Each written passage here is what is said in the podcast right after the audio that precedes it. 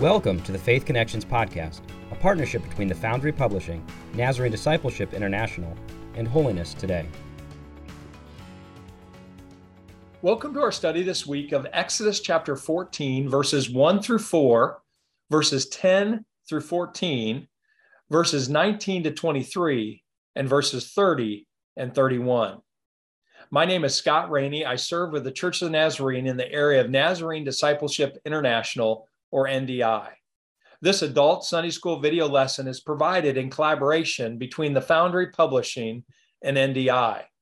The Sunday school lesson is intended to support the local church's efforts to make disciples who make disciples. Please feel free to use this video in any way that helps your church or its families. For the last three weeks, we've been following the story of a people as found in the Old Testament book of Exodus. We learned of the birth of a Hebrew baby named Moses. He was born into tumultuous times as the Hebrew people were ruthlessly enslaved under the heavy hand of Pharaoh and the Egyptians. As a three month old baby, Moses was saved from sure death by Pharaoh's own daughter, a princess. He was adopted and raised in the palace as a prince in Egypt. With Hebrew roots, however, Moses began to feel the burden for his own people under Egyptian slavery. In a moment of passion, Moses killed an Egyptian slave master who was mistreating a Hebrew slave. Moses became a fugitive and fled to an area called Midian for the next 40 years. Exodus records that God saw the plight of the Israelites. He heard their cries for mercy and he remembered his covenant with Abraham, Isaac, and Jacob. God's timing for action on behalf of his people had come. God spoke to Moses from a burning bush on Mount Sinai and called to him to be the one who would go to Pharaoh and lead the people of, of Israel out of bondage. Moses was slow to accept this call, but in the end, he obeyed the voice of the Lord. Pharaoh was equally reluctant to accept Moses' message to free the, the Israelites. He hardened his heart and refused to let the Hebrew slaves go free. To convince Pharaoh, God performed wonders. They came in the form of 10 consecutive plagues recorded in Exodus chapters 7 through 12. With each plague, Pharaoh's heart remained hard. He refused to obey God's directive regarding God's people. The 10th plague, the death of the firstborn of all Egypt, finally broke Pharaoh's resolve and he allowed the Israelites to leave Egypt, according to Exodus chapter 12, verses 29 to 32. In Exodus chapter 14, we encounter God's people on the move, hurrying away from the land of slavery, trying to put as much distance as possible between themselves and Pharaoh's army. God, however, wasn't finished revealing himself to Pharaoh, to Egypt, and to his own people, Israel. One final definitive step of deliverance from Egypt would make his sovereignty evident for all to see. To make it possible, God would move the Israelites into a precarious situation. And together we're going to read Exodus chapter 14, starting with verse 1 through verse 4. Then the Lord said to Moses, Tell the Israelites to turn back and encamp near Pi Hahiroth, between Migdol and the sea they are to encamp by the sea, directly opposite Baal Zephon. Pharaoh will think the Israelites are wandering around the land in confusion, hemmed in by the desert. And I will harden Pharaoh's heart, and he will pursue them. But I will gain glory for myself through Pharaoh and all his army. And all the Egyptians will know that I am the Lord. So the Israelites did this. And then skipping to verse 10 as Pharaoh approached, the Israelites looked up, and there were the Egyptians marching after them. They were terrified and cried out to the Lord. They said to Moses, Was it because there was there were no graves in Egypt that you brought us to the desert to die? What have you done to us by bringing us out of Egypt? Didn't we say to you in Egypt, Leave us alone and let us serve the Egyptians? It would have been better for us to serve the Egyptians than to die in the desert. Moses answered the people, Do not be afraid. Stand firm, and you will see the deliverance the Lord will bring to you today. The Egyptians you see today, you will never see again. The Lord will fight for you. You only need to be still. Verse 19 Then the angel of God, who had been traveling in front of Israel's army, withdrew and went behind them. The pillar of cloud also moved from in front and stood behind them, coming between the armies of Egypt and Israel. Throughout the night, the cloud brought darkness to one side and light to the other side. So either, neither went near the other all night long. Then Moses stretched out his hand over the sea. And all that night, the Lord drove the sea back with a strong east wind and turned it into dry land. The waters were divided, and the Israelites went through the sea on dry ground with a wall of water on their right and on their left. The Egyptians pursued them, and all Pharaoh's horses and chariots and horsemen followed them into the sea. And then last, verses 30 and 31 that day the Lord saved Israel from the hand of the Egyptians, and Israel saw the Egyptians lying dead on the shore. And when the Israelites saw the mighty hand of the Lord displayed against the Egyptians, the people feared the Lord and put their trust in him and in Moses, his servant.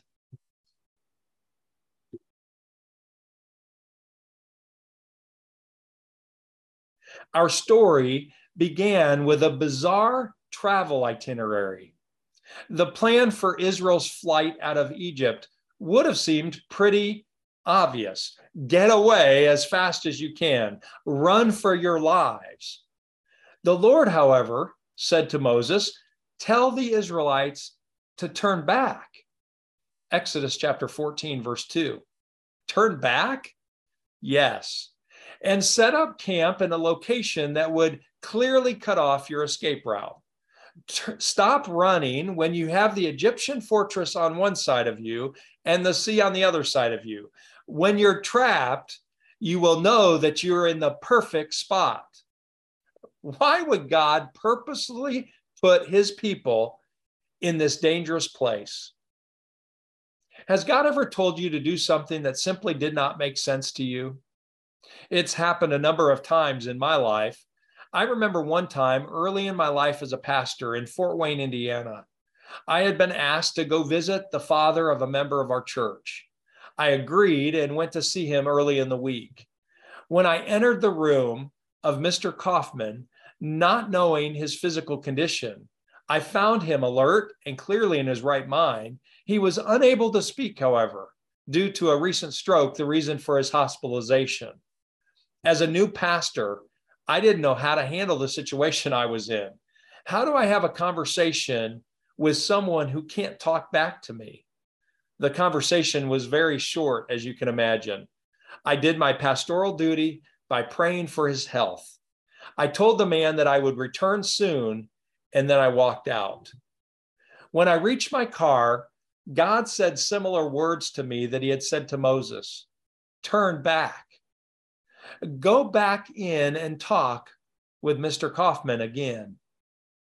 After a little conversation or maybe some arguing with God, I knew I needed to go back. When I re entered Mr. Kaufman's room, he looked surprised to see me back in his room. I told him what had happened and my sense that God wanted me to come back to him. I asked him if he knew his relationship with God was in order. He shook his head no, and a tear ran down his cheek. I shared the good news with him that day, and Mr. Kaufman placed his trust in Jesus through a silent but heartfelt prayer to God. Two days later, Mr. Kaufman had another stroke and passed away. I never would have made it back to him if I had left the first time I had come to see him. God's turn back was his plan for salvation and deliverance of Mr. Kaufman. The action of the Israelites to turn back presented them as confused and baffled in the flight in their flight from Egypt. Pharaoh would see this perfect opportunity to ambush his former slaves.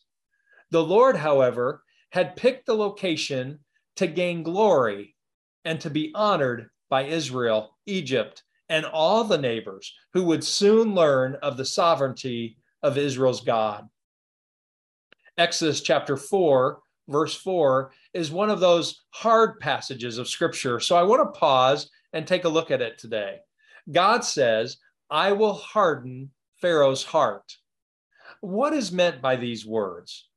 We see in scripture that God gives free will to people. But did he give free will to Pharaoh as well? Let's take a closer look.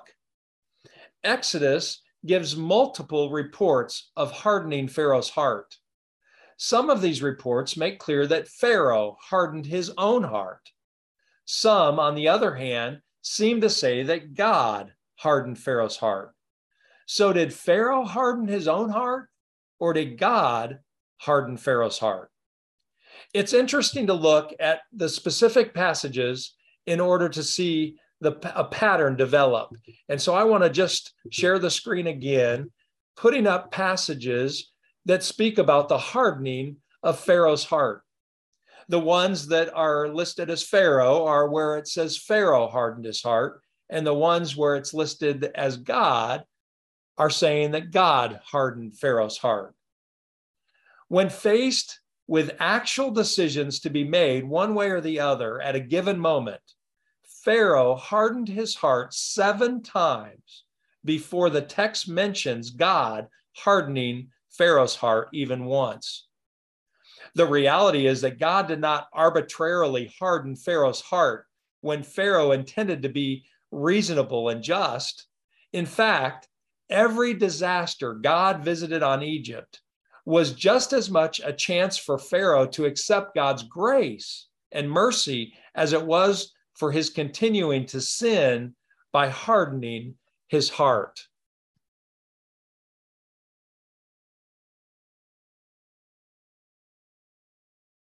As a narrative develops, when God said, I will harden Pharaoh's heart, it could simply mean, I will arrange the circumstances to force Pharaoh to decide. Each time he will face a decision each time he will reject justice and mercy, and each time he will choose a hard heart. As both Pharaoh and the Egyptians realized the value of the labor force they had just lost in letting the Israelites go, Pharaoh mustered up his army to pursue the former slaves and bring them back. He had acted exactly as God knew he would. He had led his army toward the Israelite encampment believing that he had uh, the Hebrews trapped there against the sea.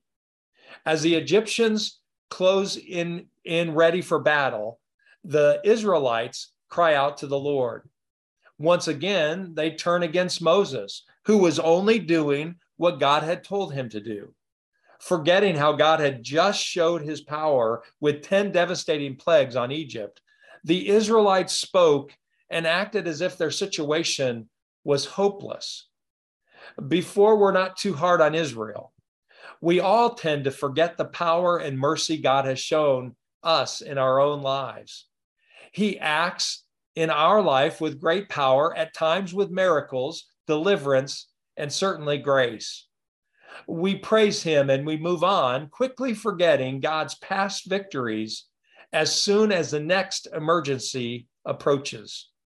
Spiritual maturity is evident in the lives of people, of God's people, when the world shudders in the face of calamity, but God's people rest secure in Him. Lord, give us faith that turns to you without panic, trusting in a good Father who always sees his people. The Israelites, trapped between the Egyptian army and the sea, now seemed to find life in Egypt, even in their captivity as slaves, just as alluring as freedom. While their life in Egypt had been difficult and their labor inhumane, at least they knew what to expect from the Egyptians. The only thing they saw now was impending death for everyone. Psalm chapter 106, verse 7, recounts this moment for Israel as rebellion against God. Here's what it says When our ancestors were in Egypt, they gave no thought to your miracles. They did not remember your kindness, and they rebelled by the sea, the Red Sea. In this critical leadership moment, Moses draws their attention back to God. Moses understood that in times of great fear and hopelessness, people need encouragement, reassurance, and comfort. He acknowledged the clear and present danger of the Egyptians and reminded the people of the Lord who was with them and who would fight for them. They did not need to engage in battle because it was not their fight, but the Lord's. He instructed, his instruction was threefold do not be afraid, stand firm, and watch. The words of Moses echoes what God often tells his people at pivotal times like these. Whether they, these words are given to Abraham in Genesis 15, verse 1, to Joshua in Deuteronomy chapter 31, verse 8, to Ezekiel in Ezekiel chapter 2, verse 6, to Jeremiah in Jeremiah chapter 1, verse 8, or to Mary in Luke chapter 1, verse 30, or possibly even Christ's disciples in John chapter 6, verse 20. These words call us to actively trust in the God who is able to act on our behalf. Maybe you're going through a very difficult time as you hear this lesson. Your back is against the wall. You have obeyed Jesus, but you don't see any way out. Hear these common words from Scripture for you today. Do not be afraid. Stand firm and watch the deliverance the Lord has for you. Remember from Exodus chapter 14, verse 4 God's ultimate desire in this detour to the sea was that the Egyptians will know that I am the Lord. If they didn't already, this final battle with Pharaoh's army, described in Exodus chapter 14, verses 19 to 23, would certainly convince them. With the Israelites between a rock and a hard place, God manifested himself in several ways verse 19 speaks of the angel of God who moved from being in the front guard to being the rear guard. We also hear that the pillar of cloud moved to protect them from the Egyptian army. Verse 20 reveals that the cloud brought darkness to one side and light to the other side. The armies were separated by the cloud all night long. The Israelites were literally surrounded by God's presence and protection. Dr. Chic Shaver's new 365 day devotional called Living in the Blessing told the story of a man named Peter Gunnis in the devotional reading for September 18. Peter served as at the city Kansas City Rescue Mission uh, years ago. One day, he encountered a large, angry homeless man just outside the rescue mission the man grabbed Peter's wrists, twisted them, causing severe pain, and was in position to do serious bodily harm to Christ's servant. At that moment, a car pulled up alongside the street carrying two very large men wearing cowboy hats. Between them was a vertically positioned rifle. Without turning their heads, the window of the car went down slightly and one of the men said, said, Let him go. The offending man, in fear of the two visitors, obeyed their command. Peter went back inside the rescue mission, believing that God had sent two angels to rescue him that day. God, who created the universe, has the power and authority to do what he wants to do to rescue his people. In the case of Moses and the Israelites, we see one of the most well known miracles of Scripture. While Moses raised his hand over the sea, God parted the waters. One commentator, Victor Hamilton, identifies several connections between the stories of creation, Genesis 1, the story of the flood, Genesis chapter 6 through 8, and the parting of the Red Sea, Exodus chapter 14. The Spirit, or sometimes translated wind, is present in all three narratives. All three speak of God's ultimate control over the waters. In the ancient Near East, the waters were thought to be the abode of evil due to the unpredictable and uncontrollable nature of the sea. God, the Creator, ordered the waters of in creation, controlled them in the flood, and used them as a means of deliverance for his people in the Exodus. Where there was no way forward, the Lord created a path on dry ground the Lord fought for Israel in a way that they could never have imagined or prepared for. Where the Israelites imagined death, the Lord sustained life. When the waters parted before the people and they entered the sea on dry land, Pharaoh saw an opportunity to destroy them and charged forward in pursuit. God, their commander in chief, watched over the battlefield and when the time was right, God brought confusion on the Egyptian army, according to Exodus chapter 14, verse 24. Even the chariot wheels of the Egyptian army jammed. At this point, the Egyptians finally recognized the implication of God's presence with the Israelites and at last were, uh, were willing to give up their pursuit. With the Israelites safely on the opposite so- shore, the water came crashing in on them, killing the Egyptian army. The Lord was seen as sovereign, even over the watery chaos. God had accomplished the goal he set before Moses at the beginning of this event. The Egyptians recognized God's power and presence with the Israelites. The Israelites, who had once been terrified by Egyptians, now feared the Lord and put their trust in him. From this point on in the Jewish faith, the parting of the sea waters becomes a defining factor in the Hebrews' identity and experience as the people of God. Approximately 1300 years later, early Christian believers placed water baptism as a defining factor in our identity and experience with God with the memory of the Egyptian of the Israelites passing through the water, Christians today must go through the water. If you are a follower of Jesus, if you've repented of your sins and put your trust in Jesus for salvation, but you've not yet been baptized, it's a good time to follow Jesus' example and the practice of the church since its first days.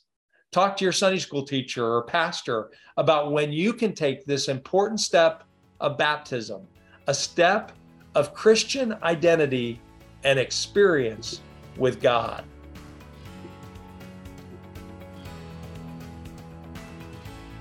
Thank you for listening to the Faith Connections podcast. If you wish to order Faith Connection materials for your local church, please visit thefoundrypublishing.com. If you've enjoyed this production and wish to hear more, visit holinesstoday.org slash podcast or find us on Spotify, Apple, and Google Podcast.